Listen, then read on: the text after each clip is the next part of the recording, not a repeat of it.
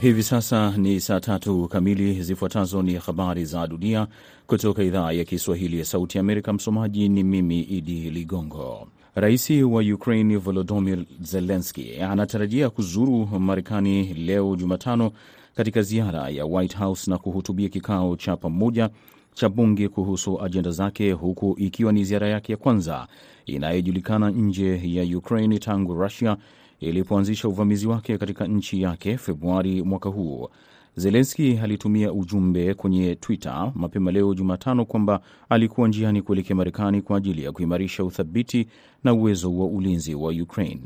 Afisa mkuu wa utawala aliwaambia waandishi wa habari kwamba rais wa Marekani Joe Biden alimwalika Zelenski kukutana naye pia na timu yake ya usalama wa taifa na baraza lake la mawaziri.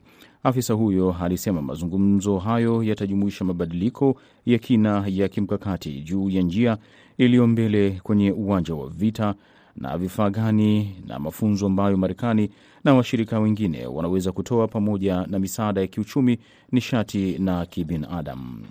Serikali ya Gambia leo imesema imezuia jaribio la mapinduzi ya kijeshi na kuwakamata wanajeshi wanne waliokuwa wakipanga njama ya kupindua utawala wa Rais Adama Barrow. Komandi kuu ya jeshi la Gambia iliwakamata wanajeshi wanne wanaohusishwa na madai ya mapinduzi baada ya operesheni ya kijeshi siku ya Jumanne, ilisema katika taarifa yake. Majaribio ya mapinduzi si ya kawaida nchini Gambia, nchi ndogo ya Afrika Magharibi yenye wakazi milioni 2.5 karibu kabisa na Senegal, ambayo bado inataabika kutokana na zaidi ya miongo miwili ya utawala wa rais wa zamani Yahya Jammeh aliyetambulika kwa udikteta na madai ya unyanyasaji. Jame mwenyewe alichukua mamlaka katika mapinduzi mwaka 1994 na kuzuia majaribio kadhaa ya kimapinduzi kabla ya kushindwa katika uchaguzi wa mwishoni mwa mwaka 2016 dhidi ya Barrow.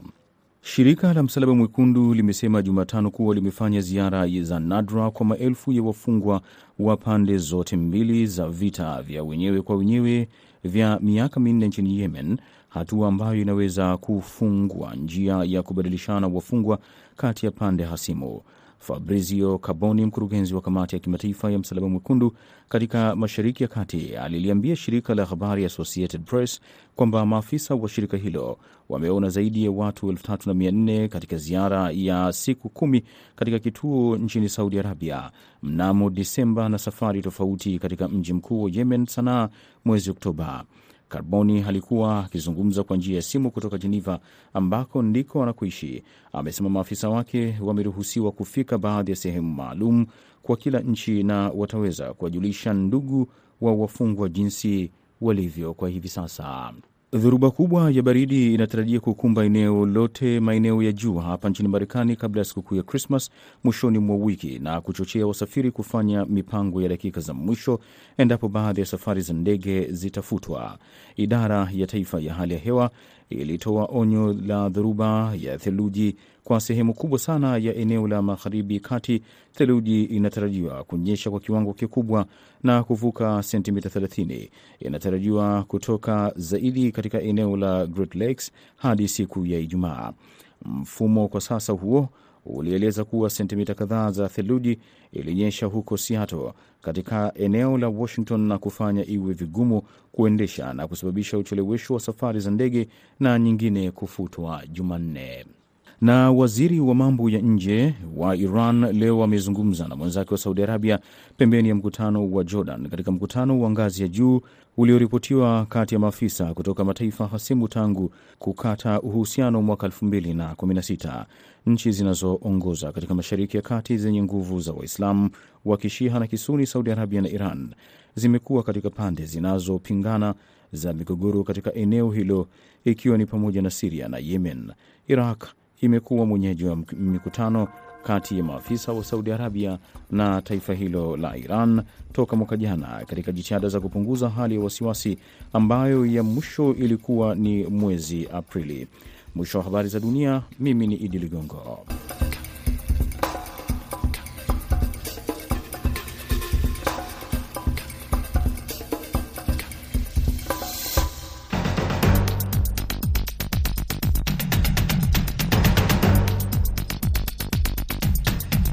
Kwa undani hii leo tunaangazia siasa za Afrika Kusini, Rais Cyril Ramaphosa akiwa amechaguliwa kuwa mwenyekiti wa chama kinachotawala ANC, lakini ana mzigo mzito wa kusafisha jina lake kutokana na uchunguzi wa utakatishaji wa fedha. Sehemu ya pili tunaangazia hali ngumu ya maisha msimu huu wa sherehe za Krismasi. Mimi naitwa Kenneth Bwire nikiwa hapa Washington DC.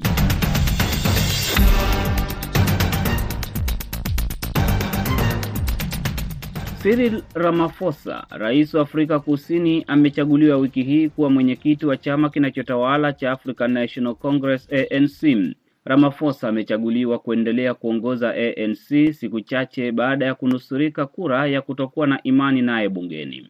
Anaandamwa na kashfa ya utakatishaji wa pesa.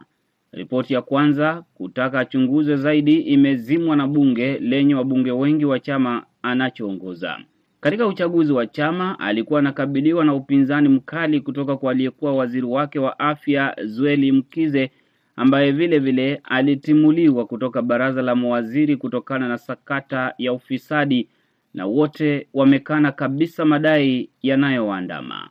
Kuchaguliwa kwa Ramaphosa ni tabasamu, lakini tabasamu hiyo ina fikira chungu nzima akilini mwake pamoja na wafuasi wake, kwa sababu bado anachunguzwa na polisi, ofisi ya ushuru na benki kuu kuhusiana na madai ya utakatishaji wa pesa baada ya kuibwa dola elfu mia tano themanini zilizokuwa zimefichwa kwa kiti shambani mwake na akakosa kuripoti wizi huo kwa mamlaka husika.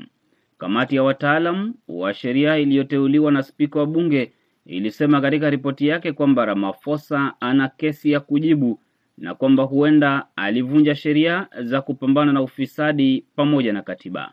Lakini bunge lilitupilia mbali ripoti hiyo na kumsafisha Ramaphosa. Amekanusha kabisa kufanya kosa lolote. Amepata ushindi mkubwa kuongoza chama cha ANC ikilinganishwa na ushindi aliyopata mwaka elfu mbili kumi na saba. Ushindi huo unamweka katika nafasi nzuri ya kugombea muhula wa pili wa urais katika uchaguzi mkuu wa mwaka elfu mbili ishirini na nne. Lakini je, sakata inayomwandama ni mawimbi ya kisiasa ya kupita ama yatakayomwondoa madarakani ilivyokuwa na watangulizi wake? Peter Bigenda ni mchambuzi wa siasa za Afrika Kusini, yupo Johannesburg. Hatuelewi hasa kilichopelekea yeye kuwa na kiasi kama kile katika shamba lake au katika nyumba yake, kwa sababu kwa mjibu wa sheria za hapa Afrika Kusini hairuhusiwi mtu yeyote yule kuwa na kiwango kama kile ndani ya nyumba. Sasa wachunguzi hawasemi kwamba rais aliiba pesa ama rais ni mtakatishaji wa pesa, la hasha. Rais ni mfanyabiashara maarufu hapa Afrika ya Kusini, ni kati ya watu tajiri Afrika ya Kusini, hilo linafahamika. Na mmoja wa wateja wake ambaye asili yake ni Sudani alithibitisha kwamba alipokuja kwenye mnada katika shamba lake alikuwa na kiasi kikubwa cha dola, aliweza kupata ruhusa ya kuingia nazo hapa nchini. Sasa kosa lake hasa rais huyu ni kwamba kwa nini mara baada ya kupokea ile pesa hakuipeleka benki kupitia vyombo maalum, kwa mfano kile kinachofahamika hapa kama Benki Kuu ya Taifa, yaani Reserve Bank of South Africa.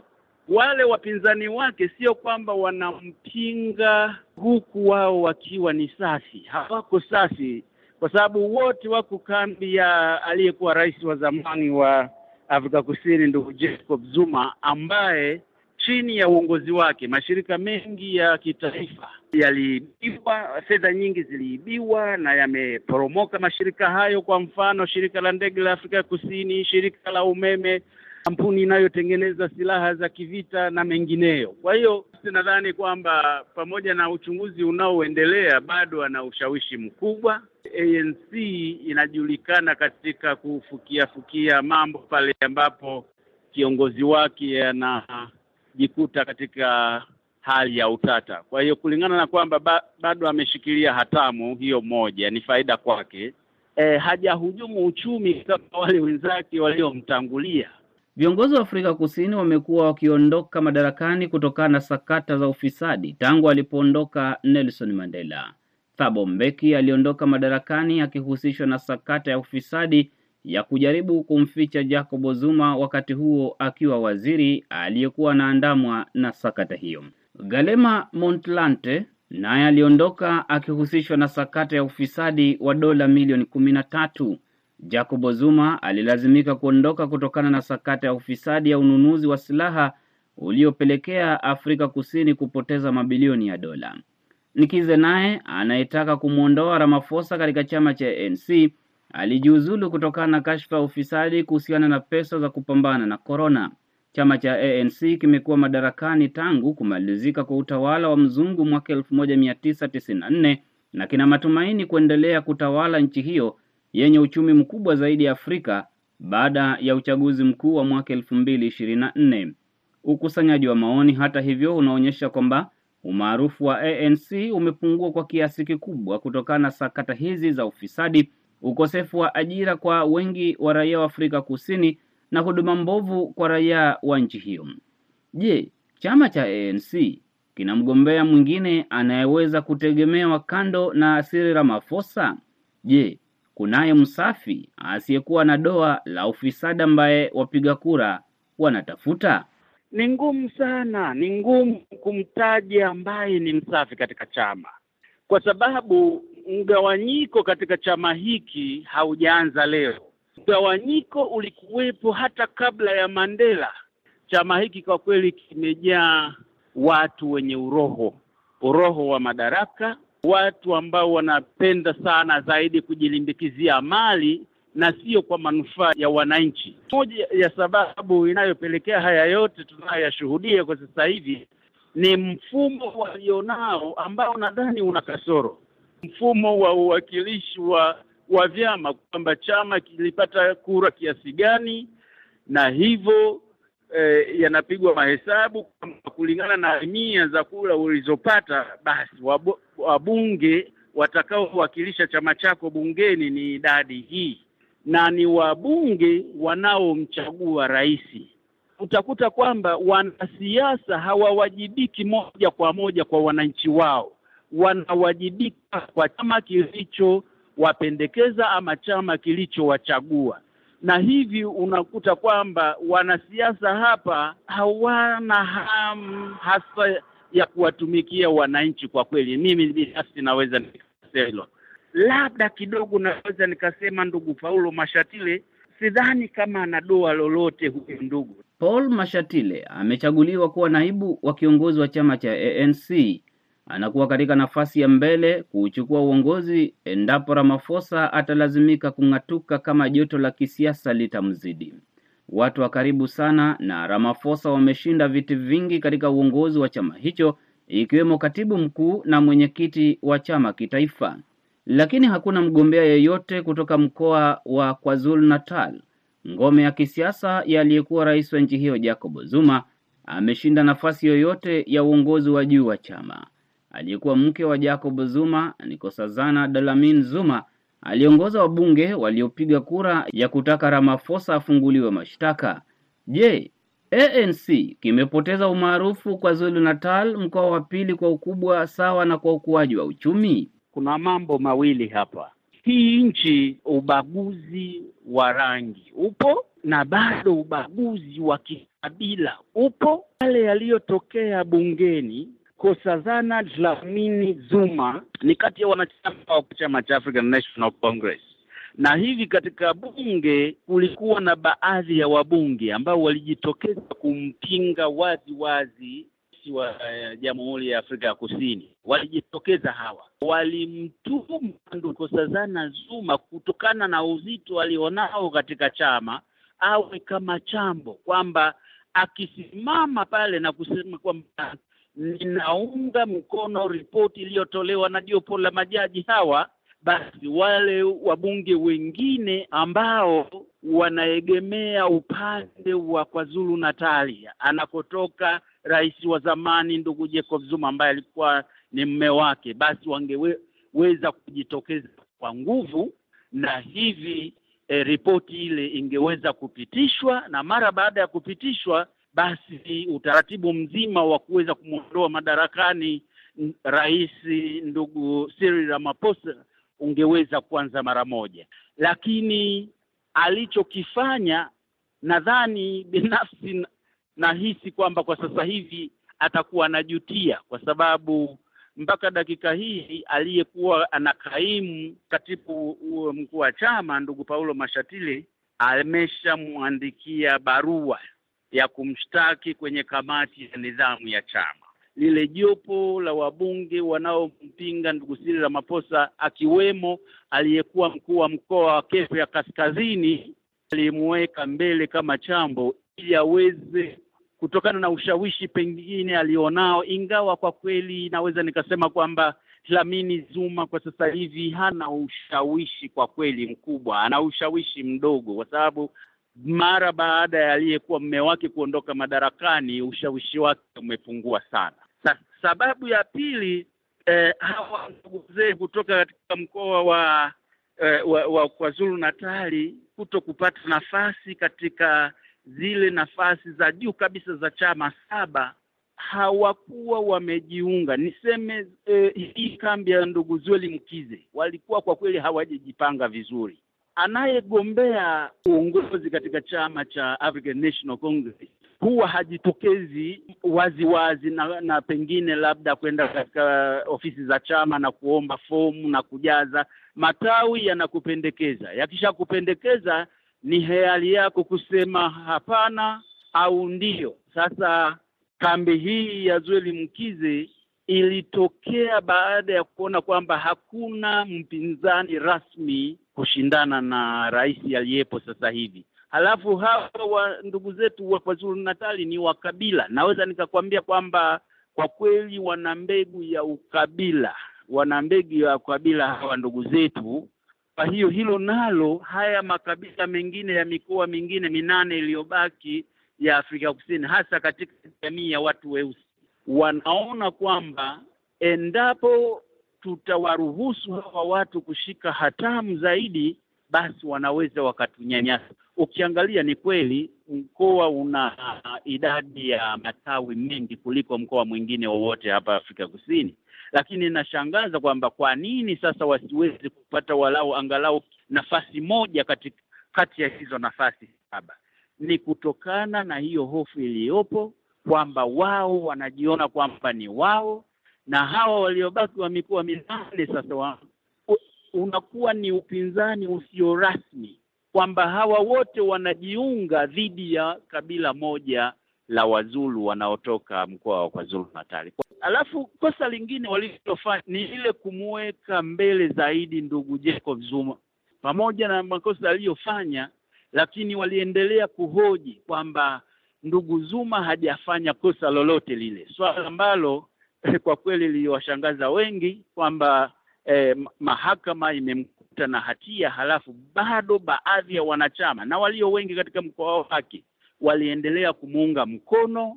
Hii pia nadhani imepelekea eh, kuporomoka katika kuwa na ushawishi zaidi na hasa katika mikoa mingi. Ni Peter Bigemba, mchambuzi wa siasa za Afrika Kusini, akiwa Johannesburg, Afrika Kusini, akikamilisha sehemu ya kwanza kwa undani ambayo imeangazia siasa za Afrika Kusini na mawimbi ya siasa yanayomzunguka Rais Cyril Ramaphosa kuelekea uchaguzi mkuu wa mwaka 2024. Sehemu ya pili inakuja baada ya mapumziko mafupi. Hii ni Sauti ya Amerika, VOA. Mimi ni Kenneth Bwire.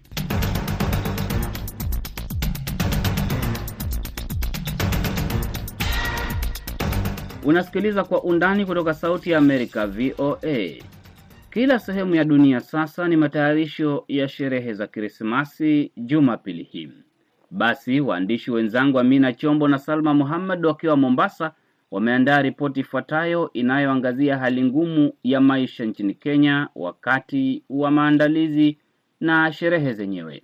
Shukran wenzetu kutoka Washington. Ni msimu wa sherehe kama kawaida, mwisho wa mwaka huwa kuna pilkapilka -pilka nyingi na familia nyingi huwa ziko mbioni kujitayarisha na kusherekea sherehe za Krismasi na vilevile vile kupokea mwaka mpya, lakini ripoti mpya inasema kwamba hilo huenda lisifanyike. Kuna mambo mengi ambayo yametendeka kama vile mfumuko wa bei za bidhaa, tumetoka kwa uchaguzi, kumekuwa na janga la korona.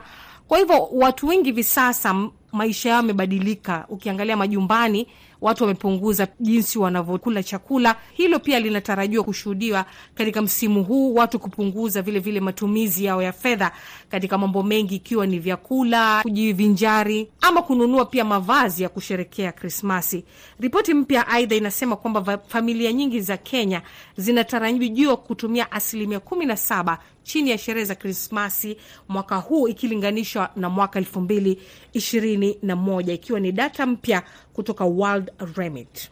Na utafiti huo ambao unaonyesha katika mataifa kumi na nne kwa mwaka elfu mbili ishirini na moja na elfu mbili ishirini na mbili ongezeko la gharama za matumizi wakati wa Krismasi huwa mara nyingi inachangiwa na vyakula kama ulivyosema, na vilevile vile sherehe lakini kutokana na hayo ni kwamba hali itakuwa tofauti. Kama watu walikuwa wakitumia mbuzi mzima kwa sherehe, basi huenda wakala mguu mmoja, ili kuhakikisha kwamba sherehe hizo zinaelekea ama kufanyika, ili mradi tu zipite. Ripoti ya shirika la kitaifa la takwimu nchini Kenya inaonyesha kwamba kiwango cha gharama za maisha kilipanda na hadi asilimia 9.6 mwezi Novemba mwaka huu kutokana na bei za juu za bidhaa za vyakula, mafuta na kawi na mbali na vyakula pia Wakenya wanatarajiwa kulipa bili za juu za stima kwa kuwa ruzuku ambayo imewe, ilikuwa imewekwa na serikali ya Jubilii mwaka huu wa 2022 Januari inaisha mwishoni mwa mwezi huu wa Disemba.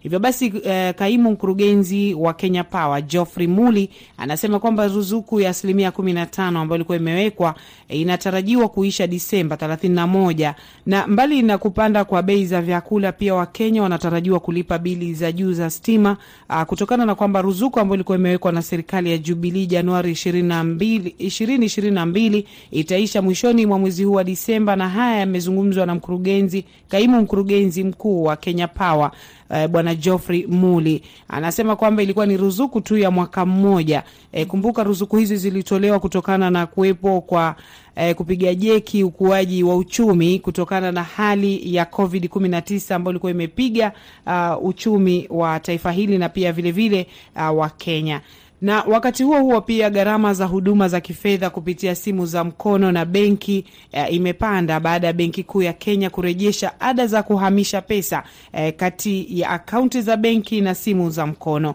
Ingawa hatua hiyo inakuwa ni afueni kwa benki, ni pigo kwa raia ambao wamekuwa wakifurahia ada nafuu kuanzia Machi 16, 2020 wakati ambapo e, ilikuwa ni e, COVID ilikuwa imechacha mwaka 2020 na hivi sasa ni kwamba wanasema kwamba maisha yameanza kurudi na kwamba Wakenya waweze kugharamia kila ada watakokuwa wanatumia katika simu zao hadi katika akaunti za benki. Nam, kwa undani tumebainisha uh, kwamba wananchi na pia vilevile wafanyabiashara wanazungumzia hali ngumu hivi sasa. Kama kawaida, huwa wakati kama huu wafanyabiashara haswa huwa wanapata mapato mengi kutokana na watu kwenda kununua mavazi, kununua vyakula, lakini kinyume na hayo watu sasa hivi wanalalamika kwamba biashara zimeshuka, na hata jinsi watu wanavyokwenda dukani kutumia fedha, kiwango chake pia utaona kwamba wamefanya bajeti katika matumizi yao. Lakini kuna mchumi atatuzungumzia swala hili, ni vipi kama taifa hali hii itaendelea kuwa vipi, na wananchi pia wanafaa kutarajia nini? Nikitupia jicho tu ripoti ya World Bank ambayo ni toleo la 26 mapema mwezi huu imesema kwamba uchumi wa Kenya uliendelea kuimarika kutokana na janga hili mwaka 2022 huku pato halisi la taifa yani GDP ikiongezeka kwa asilimia sita mwaka baada ya mwaka katika nusu ya kwanza ya mwaka 2022. Uh, kutokana na ongezeko kubwa la huduma na viwanda, afueni hii ilizimwa na mtikisiko wa bei za bidhaa duniani, ukame wa muda mrefu wa kikanda, hali ya wasiwasi katika kipindi cha kuelekea uchaguzi mkuu wa mwaka elfu mbili ishirini na mbili. Uh, toleo hili la 26 linabainisha kwamba ukame unaendelea na ongezeko la gharama za maisha zimeathiri Wakenya wengi. Sekta ya kilimo ilipungua kwa asilimia moja nukta tano katika miezi sita ya kwanza ya mwaka huu, uh, pamoja na sekta hiyo kuchangia karibu asilimia moja chini ya tano hali ambayo ilipungua katika ukuaji wa pato la taifa kwa asilimia sufuri nukta tatu. Utafiti wa hivi majuzi unaonyesha kuongezeka kwa uhaba wa chakula, hali iliyokithiri zaidi katika maeneo ya vijijini ambapo majumba mengi yalipunguza matumizi ya chakula mnamo Juni mwaka elfu mbili na ishirini na mbili hadi kufikia sasa. Na kama lilivyodokeza hapo awali, uh, wananchi wanalalamika sana kuhusiana na hali ilivyo ngumu kwa hivi sasa, kupelekea wao kuangazia msimu wa sherehe katika hali ambayo sio ya kawaida. Tuwasikie wanasemaje. Mwanzo tumetokea kwenye kipindi cha korona, tumeingia kwenye kampeni, alafu sasa serikali yenyewe haijatoa pesa kwa mitaani hizi wanaita eh, Hustler Fund. Shilingi mia tano itakusaidia nini? Na Krismas wajua mpaka tuenjoy. Biashara sasa hivi imekuwa ngumu hapo kwangu, sijui wenzangu, na kusafirisha mizigo, usema upate mteja kutoka Tanzania, ukifika wakwambia lete, ukifika waambua mzigo elfu mbili mia tano kwa roli moja ya mabeshit mitumba kenda zangu kwengine kakubaliwa, ndo mizigo imfika jana. Haya, hapo utapata nini wewe? Kuna transport, kuna nyewe ununua, kuna yayo wataka kutumia, kuna pesa kabisa. Ni mimi hivi chenye nalilia nione nimefika tu hiyo Krismas, watoto wamekunywa chai basi, lakini mambo ya vazi, sijui kununua vitu vipya, uongo. Uchumi umepanda juu. Naona watabaki na hiyo mitumba yao yenye wana, wanavaa kila siku, si kwa sababu utaka nataka, lakini uwezo uongo. Nime pale nilipofikia haiwezekani. Yaani chenye naomba hapo ni Mungu aninusuru na familia yangu nifike hiyo siku, nishukuru Mungu mimi ni baadhi ya raia na vilevile wafanyi biashara nchini Kenya wakizungumzia hali ngumu ya uchumi msimu huu wa sherehe za Krismasi na kukaribisha mwaka mpya wa elfu mbili ishirini na tatu.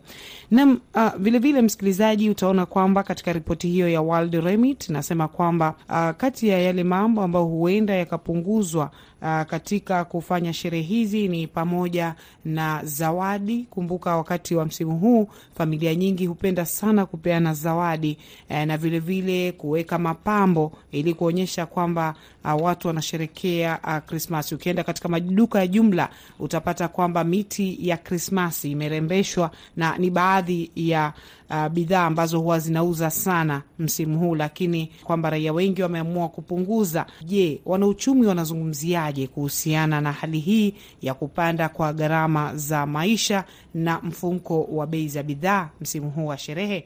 Hapa ni David Mahanu. Kama kule nyuma desturi ilivyokuwa, wakati kama huu watu ambao wanatoka bara huwa wameshaondoka, wameshaenda tayari kwa ajili ya kusherekea siku kuu, lakini saa mambo ni tofauti. Unapata ya kuwa town bado watu ni wengi.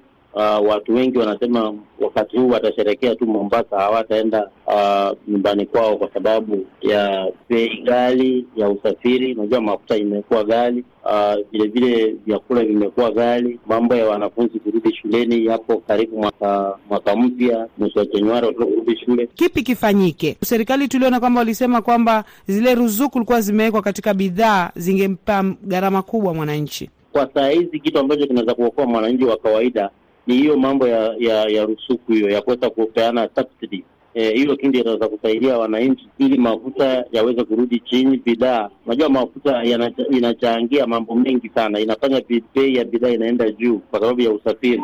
Wananchi watarajie nini mwaka unavyoanza na mengi ili kuweza kujisaidia na kujipanga katika mwaka huu unaokuja. Kuna uwezekano na kuweza kurudisha bei ya unga, hasa unajua katika Kenya unga wa wa ugali, hiyo ndio chakula cha watu wengi. Inasemekana serikali na mipango ya kuweza kusaidia kuweza kurudisha bei chini. Hili ni jambo ambalo watu wanalitazamia kwa kwa ukubwa sana, wana, wanaona iwapo serikali itaweza kutimiza itaweza kusaidia. Lingine ni watu wanamtegemea Mungu kwa sababu mvua, iwapo mvua itakuja ile tunaita hiyo uh, mvua itasaidia kwa vyakula uh, vyakula na mboga vile vile, especially mahindi ya miezi mitatu na mboga itakuwa kwa wingi, nyanya zitakuwa na hiyo vile vile itaweza kusaidia kurudisha uh, chini bei ya, ya bidhaa. Lakini kwa saa hizi kila mtu ni kufunga mkanda tu, kile ulicho nacho usikule ukamaliza. David Mahanu, mchanganuzi huyo masuala ya kiuchumi, ikiwa ndo anatufikishia kikomo cha kipindi chetu cha Kwa Undani kutoka Mombasa. Tuwarudishe kwa wenzetu studio za Washington.